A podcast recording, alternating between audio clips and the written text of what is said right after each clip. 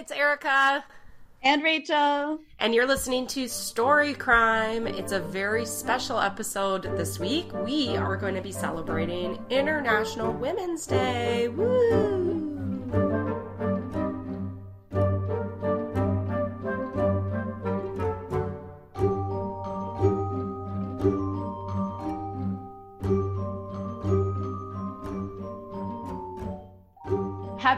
International Women's Day to all the ladies out there.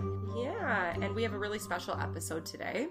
And it's going to be kind of bleak at first, but hang in there.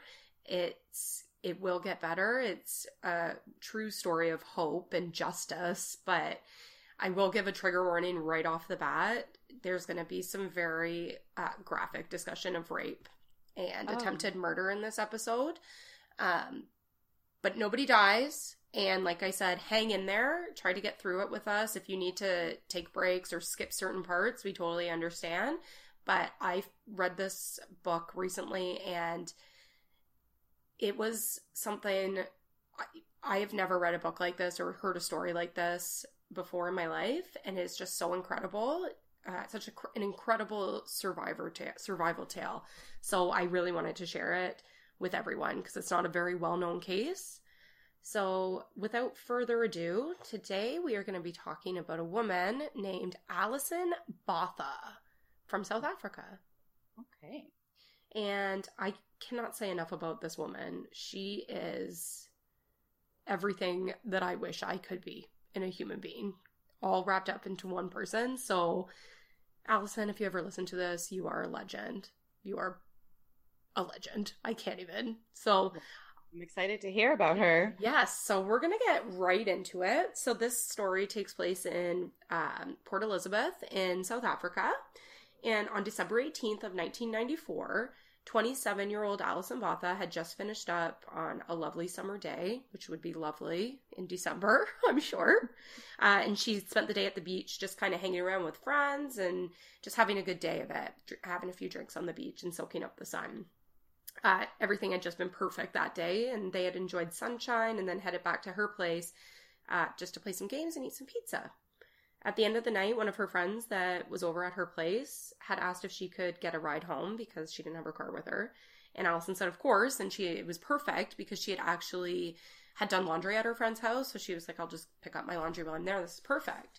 So she drove her home and it was probably a little after midnight when she went. So when she got back to her place, the parking spot that she had normally parked in, that was right in front of her apartment building, was taken. So she parked just a little ways down the street. Mm-hmm. Uh, and yeah, and she had to walk just a little bit. It wasn't too far, but she did have to park a little ways down the street. And when she was, she had kind of leaned over onto her passenger side seat and was sort of collecting all of her laundry and getting her stuff together. And she felt her car door open. Oh. And before she even had a chance to move, she had a knife pressed up against her throat, and she heard the person who had opened her door say, Move over and I won't kill you. Oh, no. Yeah. It's like my worst nightmare. Mine too. And I check my car every time I go anywhere because I'm always every scared. Time. And yeah. I'm I'm always leaving work at night, so it's like I'm I try to be cautious, but you just never know. Mm-hmm. So uh, this was the moment that was going to change Alison's life, literally forever. Oh no. So, just a little background on Alison. She was born on September 22nd, 1967, in Port Elizabeth, South Africa. Her parents were divorced when she was 10, and she went to live with her mom and her brother. And her father, I think, moved to Johannesburg. So, she was extremely close with her family, though, with both parents and, and her brother. She was extremely smart and well liked at school. She was head girl at her the collegiate school for girls where she attended which I think might be like a valedictorian situation. I'm not sure. Sounds like um, it. Yeah. Uh, after school, she didn't really know what she wanted to do with her life. So she was really smart. Um, all of her teachers uh, and counselors at her school had said that she should go and be a doctor or a lawyer because she just had her wits about her, you know? Nice, yeah. But after she graduated, she still didn't know what she wanted to do, so she spent three years abroad in England um, after she graduated so that she could just find her dreams. Um, she then took a secretarial course as kind of a fallback before she was hired as an insurance broker at a travel agency in South Oh. Africa at this point. So she's back in South Africa. Alison, she always downs downplays herself in all of the accounts that I've read, but she just seems so wonderful in like every possible way. I like that like you always hear these in these podcasts when you talk about victims that like if anyone ever needed anything, she would always be the first to lend a helping hand or just a listening ear. And like I said, you hear this all the time, but like throughout all my research and there's books and video um, documentaries on this, like you can just really tell that this is just who she was. And everyone describes her, all says this about her as well. I don't know. I just, I really wish she could be my friend because I just love her. Just an overall good person. Yes, and I just love her. So the guy that opened her car door and was now attempting to what Alison thought steal her car. Uh, his name was Clinton. Is that's the name that he gave her. So he was actually a man named Fran- Franz du Toit, who is a real piece of shit. Just so everyone knows. Throwing it out there, Yeah. real piece of shit. Okay. Just casual, just casual piece of shit. You're run of the mill piece of shit. So after crawling into Alison's car that evening, he began to drive around the city. He drove up and down all these busy main streets, and Alison could see there were people out, like at clubs and stuff like that. And he was telling Alison he wasn't going to hurt her; he just wanted to borrow the car. So she was holding on to her dear laundry and or her dear laundry. She was holding on for dear life to her laundry, and uh, she said um, about the laundry that it just like the smell of the clean laundry, like it was giving her some kind of comfort, like a sense like a piece of her was there, and she was just trying to forget what this idiot was doing. So it, she chose to believe that he was like this was just a carjacking, right? She was telling herself this, and that she was going to be okay and that the next day this would just be a really hilarious story to tell her mom like just something crazy to tell her mom about on the phone like oh my god you'll never guess what happened to me last night and then he started making small talk with alison he asked her what her name was and she told him it was susan and Smart. obviously Smart. we know that's not her name but she didn't want him having too much information about her obviously hmm and he also asked if she had a boyfriend. So she didn't have a boyfriend, but she told him, Yes, I have a boyfriend. And, you know, he's expecting me at home. So he's going to know I'm missing and, and call the cops. So just take the car. You know, it's an old car. I don't, I was planning on replacing it anyway. You can keep it. And, you know, I won't call police. Just, you know, hmm let me go and we can avoid any, any trouble. hmm Reasonable. This is when he stopped the car. Okay. But he wasn't letting Alison go away. He was actually picking up a friend of his. Oh. And Alison says that when she looked in the rearview mirror at the man that got in the car, she said she knew that things were not going to end good. His eyes were dark and dead, and the only thing behind them, them was pure evil. Oh no. Just total different vibe than Franz. Yeah. So this man's like Franz is evil on his own, but this guy was just Stone dead. cold evil. Yes. So his name was Tens. I think I'm saying this right. Tens Kruger. Um. So sound like a great name for a. for this guy, yes, oh, he's gonna be a serial killer. yeah. Alison watched through the window as they drove further and further to the edge of the city. And she did think about jumping out, but she didn't really have a good idea geographically of where she was. Like, she knew the city pretty well, but it was nighttime and there was a lot going on, obviously. And even if she did jump out, she wasn't even sure if there would be anyone really around to help her. So she decided her best bet was to stay compliant with her captors and hopefully they would just drop her off in the middle of nowhere and steal the car. So she's still clinging to that piece of hope that this is just a carjacking, Yeah. right? Anything to get her through right now. Yes. So Franz pulled the car into an isolated spot off of the highway, and it was like a little barbecue spot where people would go and have picnics. He put the car into park and he shut off the lights. And Alison asked him, Well, now what? And Tiens had exited the car at this point, and Franz had said, I thought you would have realized that we wanted sex. Oh no. So then he asked her, Are you going to fight us? And Alison said no.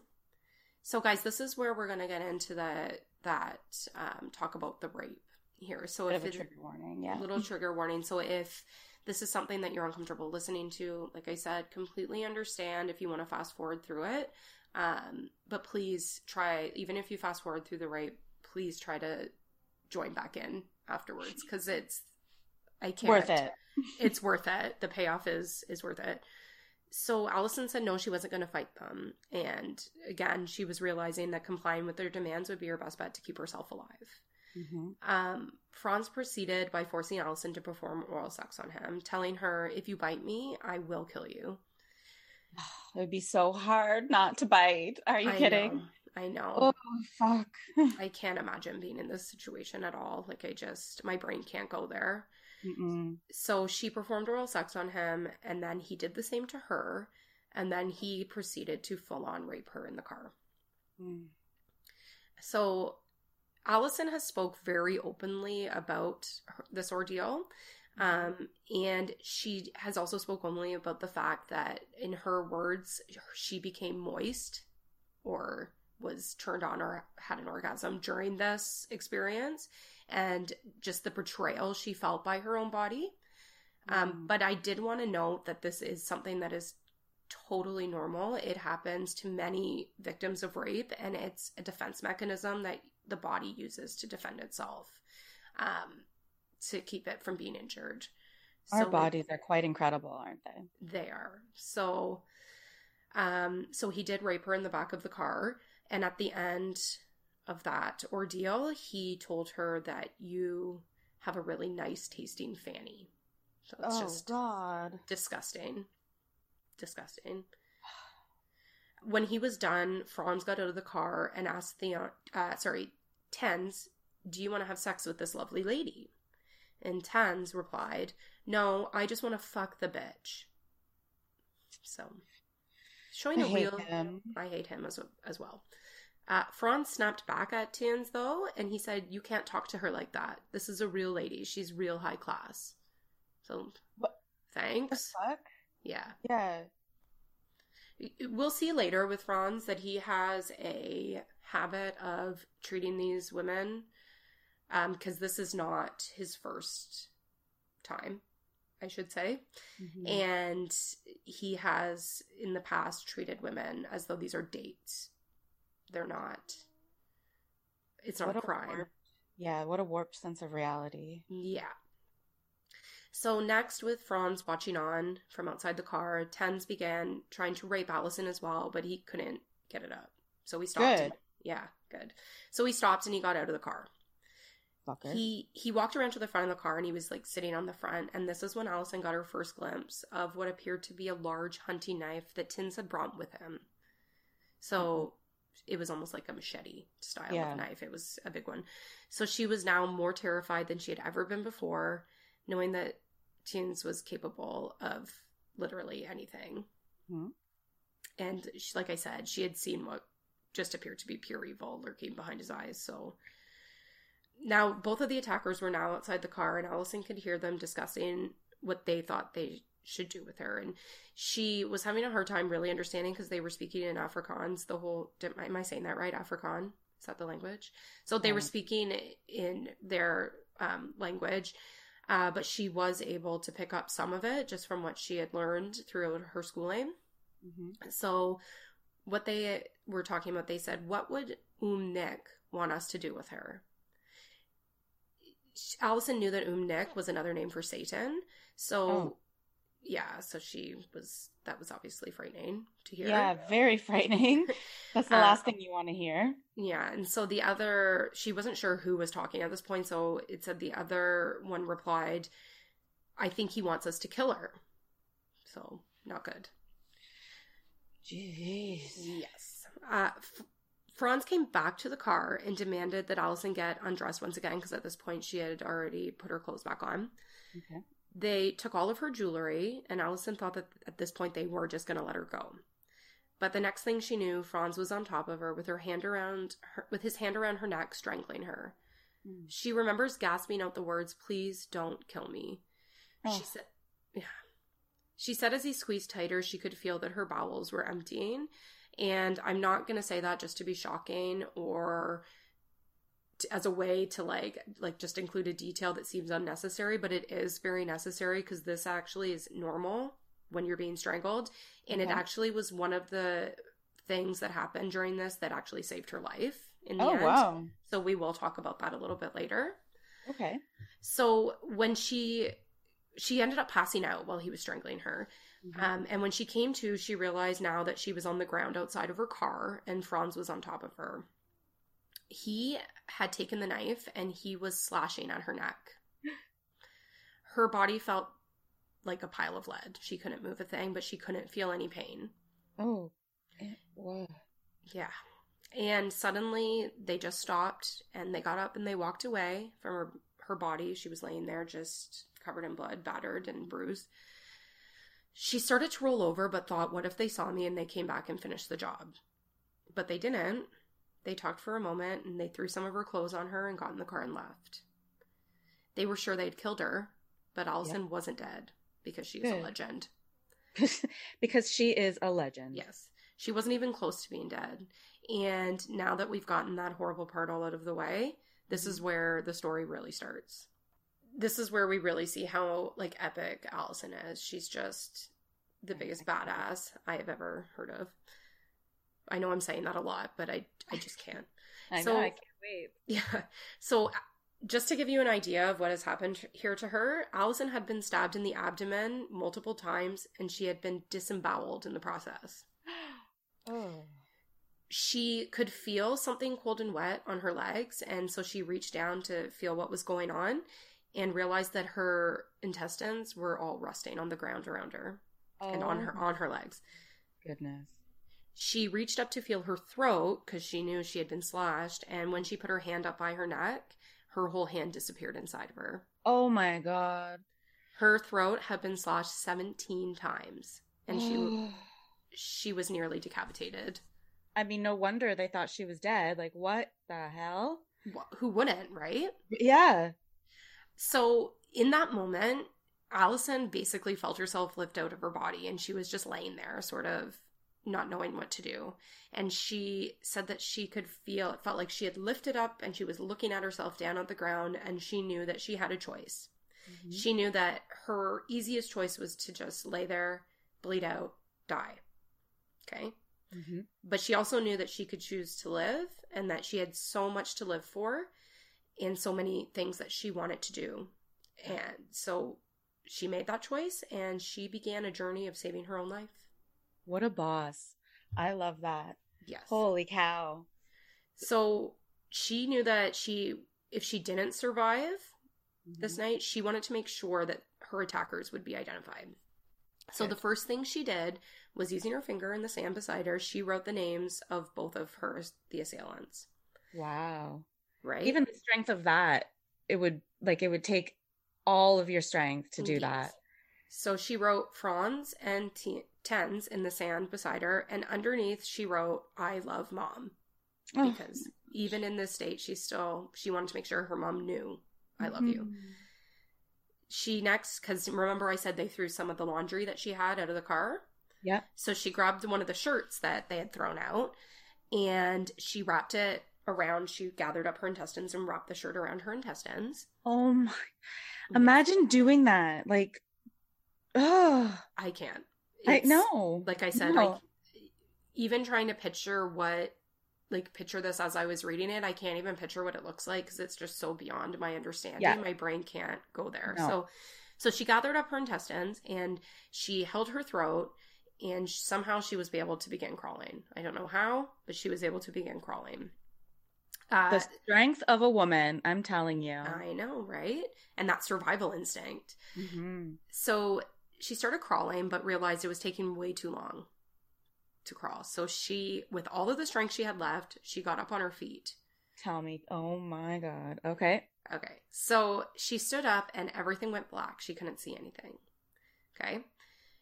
Which you think might be attributed to blood loss or any of that, but it wasn't. What had happened was is that when her throat was slashed, her muscles, all the muscles in her neck had been severed and her head had Oh, literally was basically it flopped backwards and it was basically sitting between her shoulder blades. So she was Oh. looking up. Oh my. God.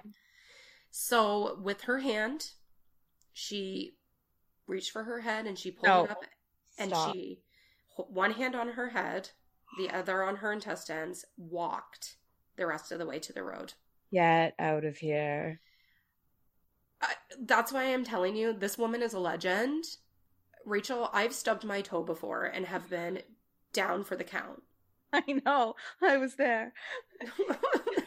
I like that. if I, had an ounce of her survival instinct in me, I I don't even know. Like I oh.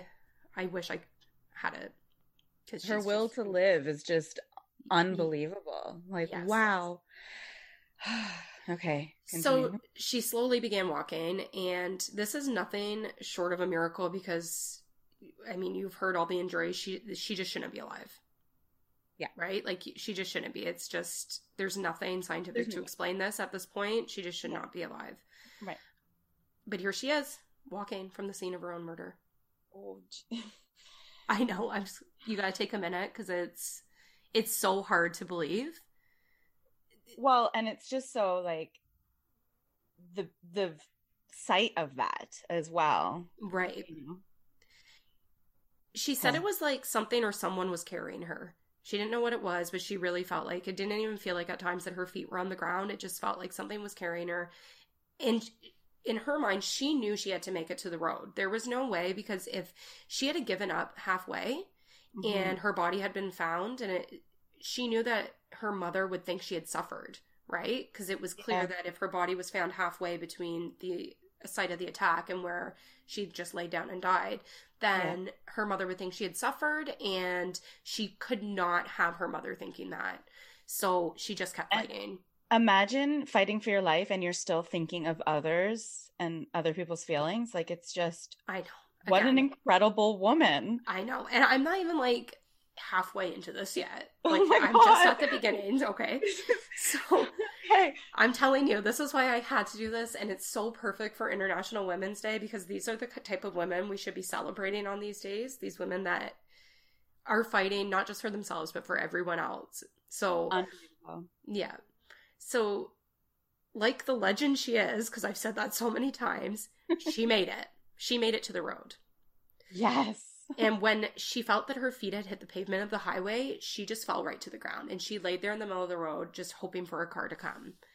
So I know some of you might be thinking, holy crap, this has been like what a night for her, hours of torture.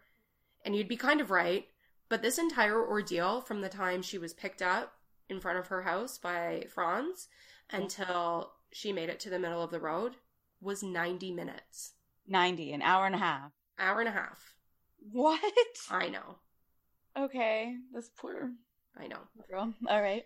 So she figured if someone saw her in the road and stopped, she would be saved. And soon she did hear a car approach, but panic set in because her first thought was that this was Franz and Ten. That's my back. first thought too. Yeah. It wasn't, thankfully. okay, good. But the car that did come was it stopped for a little bit and then drove away and it what? leaving her there. Well you got to imagine so put yourself in the situation because at first i was thinking the same thing. I was like what a dick. Who was in yeah. that car? Like why would you just leave her? But what if it was like an elderly woman driving alone and saw this naked bloody body in the middle of the road and and was scared? Wait, so you would hope that they would just be going driving off to find someone else to deal with it then. And i hope that that's what that person did Yes. But we don't know. We don't we don't really know what happened with that car. Well, let's pretend that we did for humanity's sake. Yeah, yes. Just so that we can feel a little better about it. it. It was a few minutes later and another car pulled up. And this time people did get out of the car. Okay, good. Yes. So amazingly, the group that had stopped this time Tell me they're paramedics or something. Doctors. They aren't. They had a cell phone. Oh. Thank goodness. Wait, what year is this? 1994. Oh, wow. Okay, yeah. Cell phones, especially in South Africa, were not they were such a new technology that people just didn't have them. So this is another one of the miracles that we're wow. talking about. There are so many like random things that just can't be like that can only be I'm I wouldn't call myself a religious person by any stretch. I do have my own spiritual beliefs, which we won't get into, but I'm not religious by mm. standard definitions. But some of the things that happen in this case cannot be described as anything other than miraculous, just because there's no other explanation for it. Right. So they had a cell phone and they were able to call for paramedics. But also in that car was who would end up being like the knight in shining armor of this whole situation, besides Alison herself. Uh, his name, now this name is very close to one of the perpetrators of this crime. His name is Tian. So the the man, the one of the rapists, his name was Tens. Okay. This man's name is Tian. Okay. So it might get confusing, but hopefully we can keep it straight here. So Yeah. Tian's was a 20 year old veterinary student. So he had some medical experience, and with his like learning about treating animals, he did have some knowledge of like human um, Anatomy. And he also knew like basic steps to take to keep Alison alive until help would get there. Her injuries were extensive and obviously life threatening, and he wanted to make sure that Alison did not fall asleep while waiting for the ambulance. He also wanted to get more information from Alison. So Mhm. they actually came up with, like, he and Alison, because Alison was still awake and she was still able to, she wasn't able to speak, but she was able to, in some ways, communicate to these people, Mhm. to, to Tien. And so they kind of started a system whereby if he asked her a question, she would squeeze his hand once or twice if the answer was yes or no, so he could get some answers out of her. Yeah. Um, this was really cute. He also kept reminding her that she just had to make it because she he had just bought a new shirt and she'd ruined it. Yeah, and she was gonna have to take him out on a date after to pay him back. So oh, I love that little humor in there. Just to lol, yeah, up the whole situation. yeah. And he also always said like she just had the most beautiful eyes, and like you could just see like they were bloodshot, full of like just because of everything. Yeah, of course. and but just the most beautiful eyes and he kept telling you got to keep those beautiful eyes open and um, he called some of his friends over and he said if you can't be here for this that's fine go to the car call for an ambulance but i need somebody to rub her legs because it's of the importance of keeping the blood circulating through her Yeah. body um, so frustratingly it took 50 minutes before the ambulance arrived 50, five zero. five zero And she stayed al- away alive this stayed- long. yes to wait 50 Wow. minutes for an ambulance it Wow. It's kind of worse. So it took 50 minutes for the, the hospital to arrive and start taking her to hot to or sorry for the ambulance to arrive and start taking her to the hospital. Okay. Tienz said that the ambulance was driving so slowly that he had to keep reminding him of how urgent the situation actually was. what the fuck? Well, the paramedics, they said they had never seen somebody in such a state as Alison, and they figured that she was not going to make it. So oh, they so taking their time for Taking their sweetest. role. Yeah. So Alison was rushed into the casualty unit of the hospital once they arrived, and right from the get go, it was clear to everyone who saw her that they just they had no idea what to do. They were all in a state of panic. They Yeah. just they had no idea what to do with her. Um, so while hospital staff were busy getting to work on Alison's injuries, she could feel that she was starting to choke on her own blood. And so she started finding ways to communicate with the nurses that this there was a new problem here. Um, and thankfully, she was able to get their attention, and they put a suction cup into her neck, and or a suction pump, sorry, into her neck to keep the blood from from going down her throat. Good. Um, so now she was in the operating theater, and everyone left, and Alison was just kind of there, dazed and confused, and she thought like, "What's going on?" So suddenly, a man in a white coat appeared and informed her that she needed emergency surgery. You think? Yeah. I know it seems kind of common sense, but they need to tell her. Like they she should already be in the OR right Yeah. now, prepped, ready to go. Well, they needed to inform her that because they also needed to get her consent to continue. And she was Uh, like, "Yeah, thumbs up, go, go, Yeah. Like what, the, what do I have to do? Cut my head off? Like yes, get in the um OR. yeah. So, with all of her injuries and her physical and emotional trauma that she had been through that night, Alison was not able to give cons- not only able to give consent, but she was able to sign it on her own and write down her mother's phone number. Why didn't why didn't she just stitch herself up too on the way? Like what the hell is this woman Okay. superwoman? I know, exactly. And I know you're saying all that now, but the doctor in this case is actually very good. So Okay. he is really good. Do you mind just writing down your grocery list as we go? Just to Exactly. like what? so another doctor came after this and told her that they were going to need to see a specialist. And Alison thought, oh my God, if we wait for a specialist, I'm going to die. So thankfully there was another doctor there. So this was the the um, ER doctor had come in, and uh, he came in and he said, you know, like in my country, because he had come from an, like he was living in Africa, but he had come, I think, from somewhere like in maybe Middle Eastern country. Okay. And um, he said, I'm also trained as a thoracic surgeon. And he said, I, I can do this. I know I can. Another okay. freaking miracle. Because on any other night, any other doctor working in the trauma ward would not have been able to do the surgery. Wow. So this doctor's name was Dr. Volodya Angelov. Wow. Yeah. So the other doctor that had already been in the room, his name was Dr. Coleman, and he was the anesthesiologist who was going to be working with Alison as well, along with Dr. Angelov. Okay. So the doctors checked all of her blood work, and her blood pressure was 90 over 50, and her pulse rate was 125, which means nothing to me because I'm not a doctor, but I can tell it's not ideal. um, it was clear that she was in a total state of shock, and she had lost a large amount of blood, obviously, and was extremely dehydrated. They knew if they didn't act fast, she would go into early renal failure, which could result, obviously, in death. So, when Dr. Angelov got a closer look at her injuries, he could see that the muscle in her neck had been completely severed, and he was able to see her spinal column clearly through the front of her neck. Oh, gosh, okay. Her neck had been cut from ear to ear, and her thyroid had been sliced in two. And because of Tian's quick thinking, he had tucked that inside to keep it moist. Now, wow. this wound alone should have killed her. Really? Yes. Wow.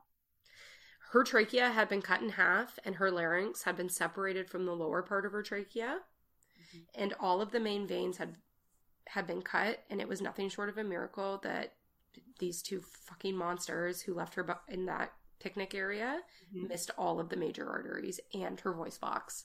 Wow. Yeah. So next, uh, the doctor examined her abdomen. Alison's entire small intestine had been exposed, and it was covered in dirt, sand, leaves, and just other random debris that was scattered around in the site where she was. It was her intestine also had been ruptured by multiple stab wounds all over it. Luckily, Alison, as I said, had emptied her bowels before, like, well, Franz had attempted to strangle her. Mm-hmm. Because if her bowels had been full, her risk of infection and death from that infection would have increased significantly. Wow. So that's why I said that I wasn't saying that just for like shock yeah. value or to add like a weird, dis- like gross sort of uh, detail to the story. It was actually a life saving event that wow. happened. So after he was done with the inspection of her intestines, Dr. Angelov got to work, starting with her neck wounds. Um, he st- uh, stitched up the various injuries there, and that took him roughly about two hours to perform this part. And it was a very delicate ser- surgery, obviously, because he's st- stitching together all those muscles and getting all of that back so that that can start healing and she can have that strength in her neck back. Um, and then he got to work cleaning her abdomen area. Uh, he had to clean it so gently because it's such a sensitive area.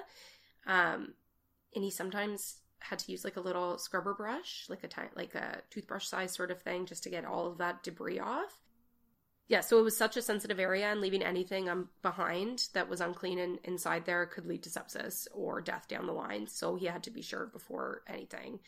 Absolutely. Um, parts of her lower bowel had also been ruptured during her attack, but her uterus had only been nicked by the knife once. Wow. Yeah. Her he examined every inch of the intestine and stitched up all of the cuts and ruptures, and once he was done, he ended up removing the entire intestine again and re examined them just to be sure that there were no leaks or air bubbles or anything like that in the whole region. He stitched Alison up, knowing that he would be seeing her again many times down the line, but for now, she was out of the danger zone. Wow. Right. So, three hours later, Alison was t- uh, taken to the high care ward to start her recovery. Dr. Angelov, who is a man of science, obviously he's a doctor, he even believed that he had witnessed a miracle that night. There was no medical or scientific explanation as to how this woman was alive. Yeah. Holy cow. Right? So you you get a doctor saying that because they don't they will always look for any kind of scientific explanation as to what's going on. They think that anything can be explained away, but even he said there was he There's could not. No chance. No. Yeah. yeah. The next morning, Alison woke up to find herself in the high care unit of the hospital, and in classic Alison style, her first thought was not about herself or anything that she had been through, but she all of a sudden she woke up and the first thing she remembered was that her friend Helena was coming to visit her that day from London. And Oh she was like God. she was like, "Oh shit, I need to get my mom on the line." Like she called her mom or her mom actually was already at the hospital and said like, "You got to get a hold of Helena cuz like spoiler alert, not going to be at I'm the airport." Yeah. Um, and her mom was like, "Don't worry, I'll take care of that." Um, so next, Alison's primary focus was catching the fuckbags that did this to her. So Serious fuck bags. Serious Yeah. fuckbags. I hope Any- they get caught. Many people uh, did come to visit her that day, including Tienz, the veterinary student who basically saved her life. Completely saved her life. Yep. Uh, and then also her father Brian had also arrived from Johannesburg. And again, Alison was more worried about him and how he was feeling about this whole thing than she was about herself because she is an angel. So I don't know how you feel about seeing me like this. yeah, Um, well, this is, and she like spent time like comforting her parents throughout the whole thing because she just was worried about them. She knew that wow. Um, her friends came to visit her at one point as well, and they were all crying when they walked in the room because they just couldn't believe they knew it was bad, but they just weren't expecting what they were going to see. Yeah. And so they just burst into tears when they saw her. And she said, Guys, don't worry about it. Look, I didn't even break a nail. Oh my And she- god. And it was true. Like her nails were covered her. in her nails were co- dirty and covered in blood, and she, her hands were covered in injuries, but not one nail was broken. So good on her. Um, her brother and sister in law also came, and because it was the high care ward, um, they had just had a baby that was four months old, and they couldn't, they weren't allowed to bring the baby in, so they like did some Mission Impossible, James Bond, secret agent kind of shit, and put the baby like up their clothes and their shirts and snuck the baby in because Alison actually had never met her niece, and this was the first time that she got to meet the baby. So, yeah, What an introduction. yes. Well, and they can always say that you met your auntie after overcoming like the best, like the most, the Severe most. case of dying. Yeah. so next to arrive by her bedside were two police officers, Nadia Swanepoel and Jacques van Rensburg. They wanted Alison to look at a book full of mugshots to see if she could identify her attackers. Alison knew without a doubt that she would be able to find them, and she got to work looking through each page. Now, she couldn't move her head because of the surgery the night Yeah. before. Yeah. And so they kind of held the book up for her and they were flipping through. And she had a brief moment of self doubt just because there were so many pictures and just she was still probably on some drugs while recovering from this surgery. Hopefully on some drugs. Yeah. But uh, finally, she saw him. She knew it. She confidently raised her hand and triumphantly pointed to the ugly piece of dirty garbage, wet lettuce, at the bottom piece of the page. Wet Yeah. lettuce. Ugh, he's gross. Perfect. Wait, wait till you see a picture of him because wet lettuce actually does describe him quite nicely. the police were ecstatic. Woohoo! This is what they needed to finally put this monster away. So later, the police, these two officers would come back and tell Alison that the DA had told them that it would be better if they had a verbal confirmation of her Stop rapist it. ID. So she had a tube in her throat, right, to help her Yeah. breathe and to control what was going on there. And the doctor said, There's no way. You cannot take this tube out. Like, we've done all this work on her throat. It could tear the stitches. She could die. And Yeah. Alison stopped everyone and said, gra- grabbed like a piece of paper and said, Take it out. Take it out. Yeah. I. I told you. Take it out. Yes. I So, this. in bold letters on a piece of paper, take it out. So they did very carefully. And she, they opened the book for her again and she pointed to each one and said, Franz, tens, pointed to each picture. So- Wow. Yeah. After the police officers left, the district surgeon came in. Okay, so this is kind of sad. So we've just gone from, but they came in after the police officers left, and after everything else that her poor body had been through, they had to do like a rape kit. So she had to get vaginal swabs and all of that for forensic test testing. And as horrible as it was, she knew that this was just another step she had to take in order to catch these fucking trolls. Yeah.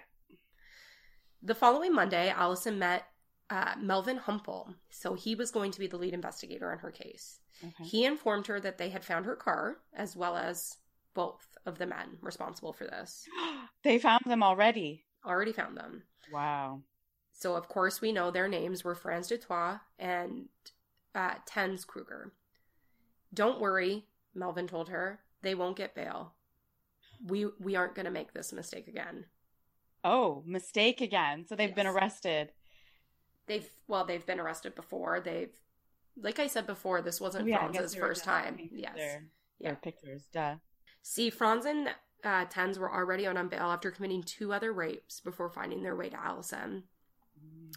Their first case was committed solely by Franz, so he did this one alone. He had abducted a woman while she was working, so she was doing like um, mystery shopping. So she was at like a pizza joint, re- kind of doing a review of the pizza, and he had shut a, shoved a gun to her head while she was sitting in her car, like filling out paperwork.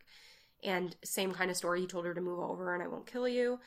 Um, and then he took her to where, really close to where he took Alison that night, and he sexually assaulted her and raped her. When he was done, he drove her to a restaurant and bought her a sandwich and a rose, What? which is just disgusting. I hate him so much. He raped her again after she ate the sandwich, and when he dropped her off, he told her that she was an amazing person and he would love to make it up to her sometime. What? I told you, like, it's a weird, like, like he thinks that he's dating them. I, I don't know. He's fucked up. I can't. I'm, I'm not going to So try to understand him. No, I hate him. Yeah. The woman, uh, this first victim, hadn't told anyone out of fear that he would find out and kill her. Finally, after a few weeks, and a friend that she had confided in had convinced her to go to the police, and she reported him, and he was arrested. So, this next victim, I don't really know too many details on it, but what I do know is that Franz and Tians abducted this woman together, and she was pregnant, and they had raped her together. Um, so I'm gonna spend just a just a teensy weensy bit of time talking about these dirtbags because I hate them, and Mhm. there's no excuse for what they did here. And but I do want to give a little background because we I think that's important too to kind of understand them. Uh, so Franz du Toit, he was actually the son of an Aliwal North policeman, and he said he once had a good relationship with his family. He grew up a Christian but was never confirmed. I don't know what that means. Like baptized or whatever Okay. ceremony it, it would be. Okay. So when he was about 13, he began to dabble in Satanism as one does at 13, you know, Yeah, I mean, just your Sure. run of the mill Satanism at 13. mhm. At this time, he had also started hanging around a bit of a sketchy crowd of people at school.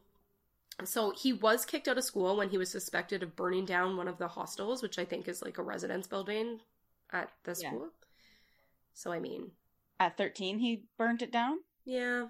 Well, they suspected, but I'm sure he did it because he's an Wow. a hole. Well, and he also said that he burnt the building because he listened to heavy metal music and the backtrack made him do it. Oh, of course. He said he could- blame it on the music. He said he could hear subliminal messages saying, Do it, you fool! Like, and of course know. that meant burn down this hostel. Just do it, you fool! He, he said he began seriously exploring Satanism when he started dating a girl who claimed to be a witch. Oh, She sounds cool. fair. she was a student at the same school as him and said they were mysteriously drawn to each other. He also said that she was the head of a witch coven and had supernatural powers. Oh my god, shout out to the witches, International Women's Day. Yeah. Yeah, I don't have a problem with this girl. If she wants to be a witch and the, the head of a coven, go. She yeah. Didn't, she didn't do anything wrong. Um, so he had seen her cast spells on people, hoping to bring ill fortune into their lives. So that's not good. Please don't do that, girl. Let's bring good fortune to people. Yeah. unless they're Franz du Toit, in which case let's give bad fortune to him. He said he had heard demons speak through her. Like this. Did that sound like a demon? I mean, as far as demons go, I guess so, sure. From that point on, Franz's life would take a serious nosedive. Uh, he he never finished school, and he failed standard seven twice. So maybe she did put the spell on him. Maybe she did. So Yeah. thanks, girl. I don't know her name, Yeah. but thank you if Thanks, that's what you did. She's a bad witch. Hmm. There you go. Um, So yeah, he never finished school and he failed standard 7 twice. I'm not sure what standard 7 is, so anyone who knows let me know.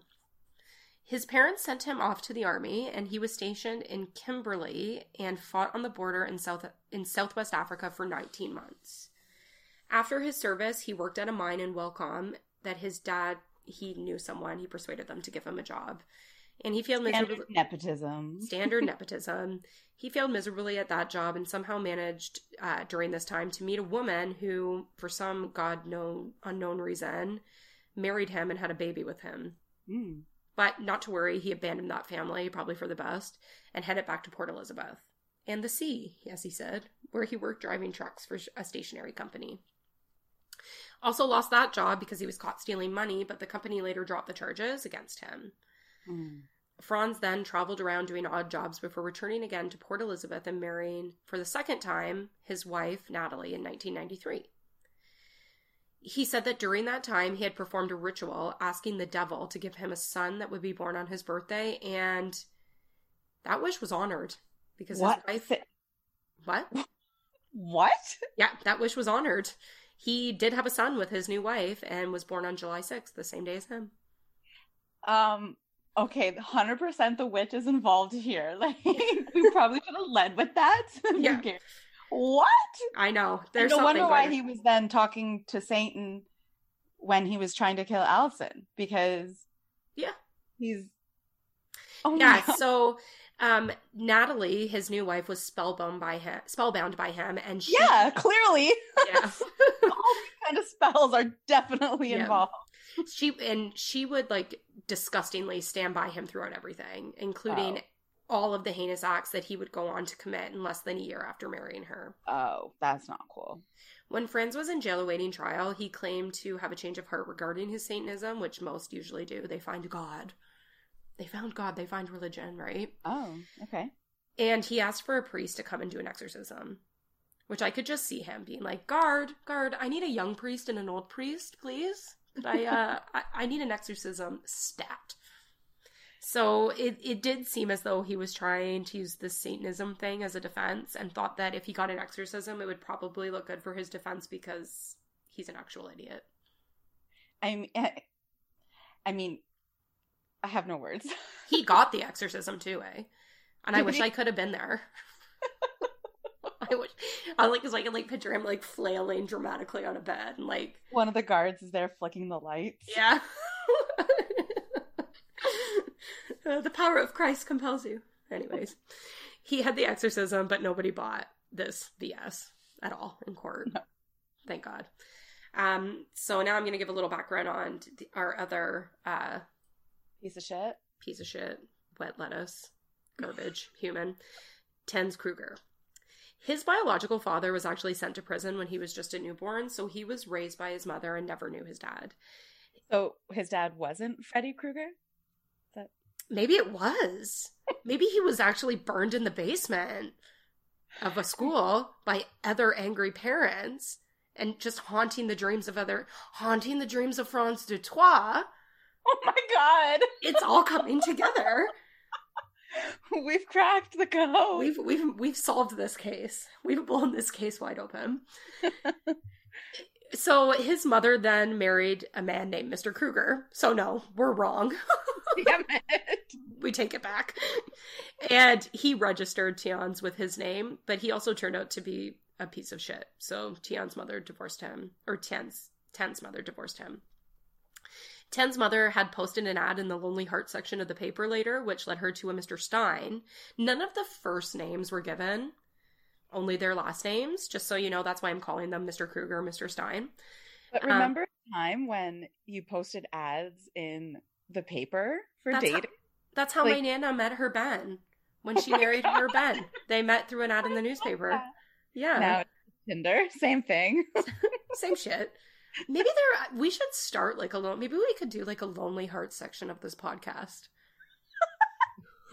You're looking for love. Sign up now. Send us an email at storycrimepod at gmail.com and we'll find a match for you. Yeah. Okay. But no, that is how Nana and Ben met each other. And they were married for, or they were together for almost 30 years. So I love to show that. ya. So, yeah, they met through a Lonely Heart section of the newspaper, and she married this man named Mr. Stein, who worked as a laborer for the forestry, forestry department. So she and her son moved in with Mr. Stein, and they moved to the, I'm sorry if I say this wrong, Sit Sitkama Forest, where Mr. Stein was known as the village idiot. Aw, poor Mr. Stein. Uh, he was also brutish and unpredictable, and he would take out most of his drunken rage on Ten. So, oh, uh, we don't like him. He is we an don't, idiot. We don't like Mr. Stein. We don't like Tens either, but Kid Tens probably didn't deserve that. So, Right. he was also bullied a lot by other children because he had a third nipple. Eh, that earned him the nickname Drie Tiet. I love that. He later had the nipple, re- the nipple. Whoops. He later had the nipple removed later on while in the army. Tans completed Standard 8 before leaving school and headed to the army. He said he had once blown off a woman's head because she swore at the police. So, What? cool flex, bro. Yeah, you piece of shit. The doctor who evaluate, evaluated Tians for trial thought that he suffered from low self esteem and borderline personality disorder, making him highly susceptible to other people's influences. That makes mm. sense, right? Yeah. I, I would say that that's probably a reasonable evaluation of him.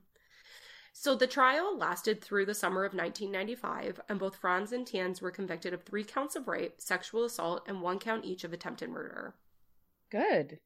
The judge on the case actually put a special note in each of their files that it was his recommendation that they never be released from jail due to the seriously deranged nature of their crimes. Good. He knew that if they had ever had the chance, they would do this again, and he didn't want to risk that. In fact, he said if the death penalty had been on the table, he would have went for it because that's how disturbed he was by these two guys. Wow.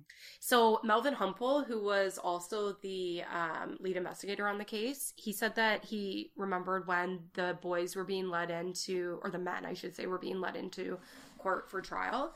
He took their handcuffs off of them, and he said he did this because he wanted them to try to run so he could have an excuse to shoot them. And he told them both that.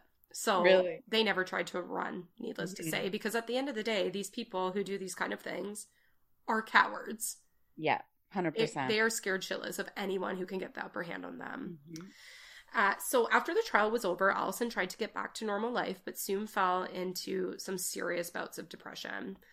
Um, not only was she in physical pain daily, and she had said that like her recovery was the only word she could describe was pain. Well, Right. of course. Like, Like the fact was, that you're alive is a miraculous, but yeah, that's going to be one painful recovery. Well, and yeah, so she said that like because of her surgery, like I said, the doctor. Remember, I said he knew that wasn't going to be his last time that he was Yeah. seeing her, and that's because she would have to go for like once a week visits, maybe even more than that. I can't remember to go and get like the skin on her stomach stomach scraped to allow um, healthy skin growth, right, Wow. Or new cell growth. Mhm. Um, and she would often say that she would like cry out when he's doing it, and she'd say, "Oh, that really hurts." And he would say, the doctor would say, "Oh, that's really funny because I don't feel anything." this doctor was a funny man. Like she and she loved him, Mhm. and he really cared for her as well. Um, and she always would say that like even after her recovery was done and she was better, she knew she was really going to miss their weekly visits. So Aw. really nice yeah so after the trial she wasn't just dealing with all of that physical pain but the emotional pain was really starting to set in and take its toll Yeah. on her Yeah. um and she was never one to let her responsibilities slide but she really found herself just not wanting to do things like go to work or socialize with any of her friends which i think is you know to be expected she knew something in her life had to change uh, before we get to that, though, I just want to say that one thing she did say was that she always felt so bad for her mom because her mom really bore the brunt of this. Her mom sounds like a really lovely woman as well, and just like a Oh. friggin' angel. And she took care of Alison hand and foot, bathing her, feeding her, doing everything she needed, needed to do for her daughter, which many mothers, I think that maternal instinct Right. is is there. I'm not even a mother, and I like I sometimes when my nieces and nephew are sick or something's going on, like I even feel that. So, um, but she said she was so mean to her mother. Just Aw. all of her mood swings came out on her mom, and her mom just took it. She knew that this was not this was the pain. Personal. It wasn't personal. This was Alison's pain speaking, not Alison. Mm-hmm. Um, so, like I said, her she was starting to let all of her responsibility slide. Her social life had kind of taken a dip, and she knew that something had had to change. And after a lot of soul searching, Alison decided to finally leave her job at the travel agency, which she had gone back to work at. I was just going to say, hold on, she's not off from so, work. Like, yeah, so she was off for work for quite a while and then she did end up once she got to a good place in her recovery she was able to go back to work um, wow. and she had a really close relationship with her boss they were very supportive of her and I, one of the things she said is that she had stayed at that job afterwards for so long because she didn't want to disappoint or let down her boss who had been such a supportive figure in her life another like person she's thinking of the, other than herself but mm-hmm. she did do a lot of soul searching and she did eventually end up leaving that job at the travel agency. And soon after, she had been asked to speak about her experience at a Rotary Club award ceremony where she had, was being honored as Citizen of the Year award. And so wow. also Tienz, the man that from the, the veterinary student from that that saved her that night, he was also given that award as well. Oh, good. Wow. So after speaking at the club, this would start her life on a whole new journey towards what would become her career as a motiva- motivational speaker. So, this new career would take her all over the world, speaking to thousands of people of all ages and from all walks of life. She also went on to marry and have two children. Again, another miracle considering the doctors thought that she would never be able. Her, her uh, whole abdomen was severed, yeah. Yeah. So, um, and when she had her second child, her because after this whole ordeal, Tian's his whole life took another journey as well. He gave up veterinary school and actually made the decision to become a doctor after oh, everything that went on with Alison. So he found uh, his calling. He did, and he actually delivered her second baby. Stop it. Yeah. Oh my god. And they remained like, saved yeah. a life and then brought in a life. Yeah. Like I just cannot with this dude. I know. Like, Every go, Tienz. All the good people in the story are like next level good people.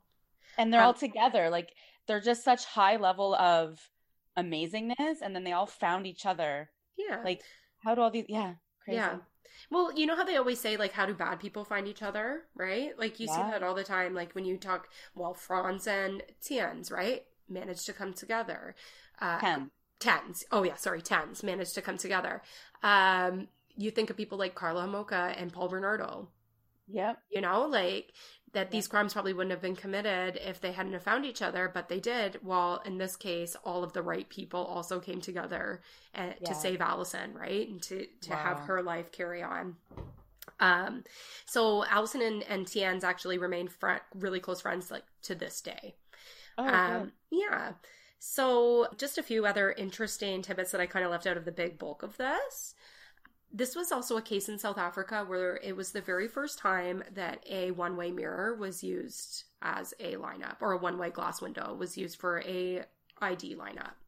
Oh, so cool. once Alison was released from hospital and Franz and Tienz, uh, Franz and Tienz were arrested, she had identified them in the hospital with the book, but they also wanted her to come in to the station and identify them. So, what the standard practice was before this was that um, the victim would have to go behind, up behind the people in the lineup and tap them on the shoulder and say, "This is the guy." Wait, what? Yes, that's how they used to identify. All the way up until 1994, when Alison said, "I'm not doing it." Yeah, and clearly. she and she so Melvin Humpel said, Well, I've heard about this thing going on, like, you know, over in North America and in Europe where they have this, like, piece of glass and the, the victims can see through, but the perpetrators can't see them. So this was the first time they brought it in, and that's how Alison identified them as as well as the two other girls that have been raped by those two men. So, yeah, that was the first time. Wow. Yeah. So the other one the other little weird tidbit about this is that in 2015, despite the judge being very clear in his recommendations about Franz and Tian's, um, they actually became eligible for parole. No, so this was not. a change in the legal system. So Alison was not made aware of this until a mother of an American woman who was get ready mm-hmm. engaged to Franz wrote to Alison asking her to help her make sure that this you know, didn't happen because she was trying to protect her daughter. Okay. Oh, the mother of the woman who's engaged. I was going to say, wait, you're engaged to him, but then you don't want Yeah. him out, but it's so the mother. yeah so she had asked so alison didn't even know that they were eligible for parole and the other thing was is that alison was like enraged about this because not only was she not told but how the fuck is he using cell phones and facebook while in jail Yeah, how did he have a whole relationship in jail? he should not have been able to do that so i'm happy to announce that they did not get granted parole they're still in jail Okay, good. Whew. So there is a documentary about this uh, case called Alison, and Alison is featured all throughout it. So it's on Prime. You can watch it. So do it. But during the making of this documentary, Frans had actually contacted Alison through the documentarian who was making this film and said that he wanted he would he would give an interview. How- A- Alison had to write a letter of forgiveness. what? Yeah.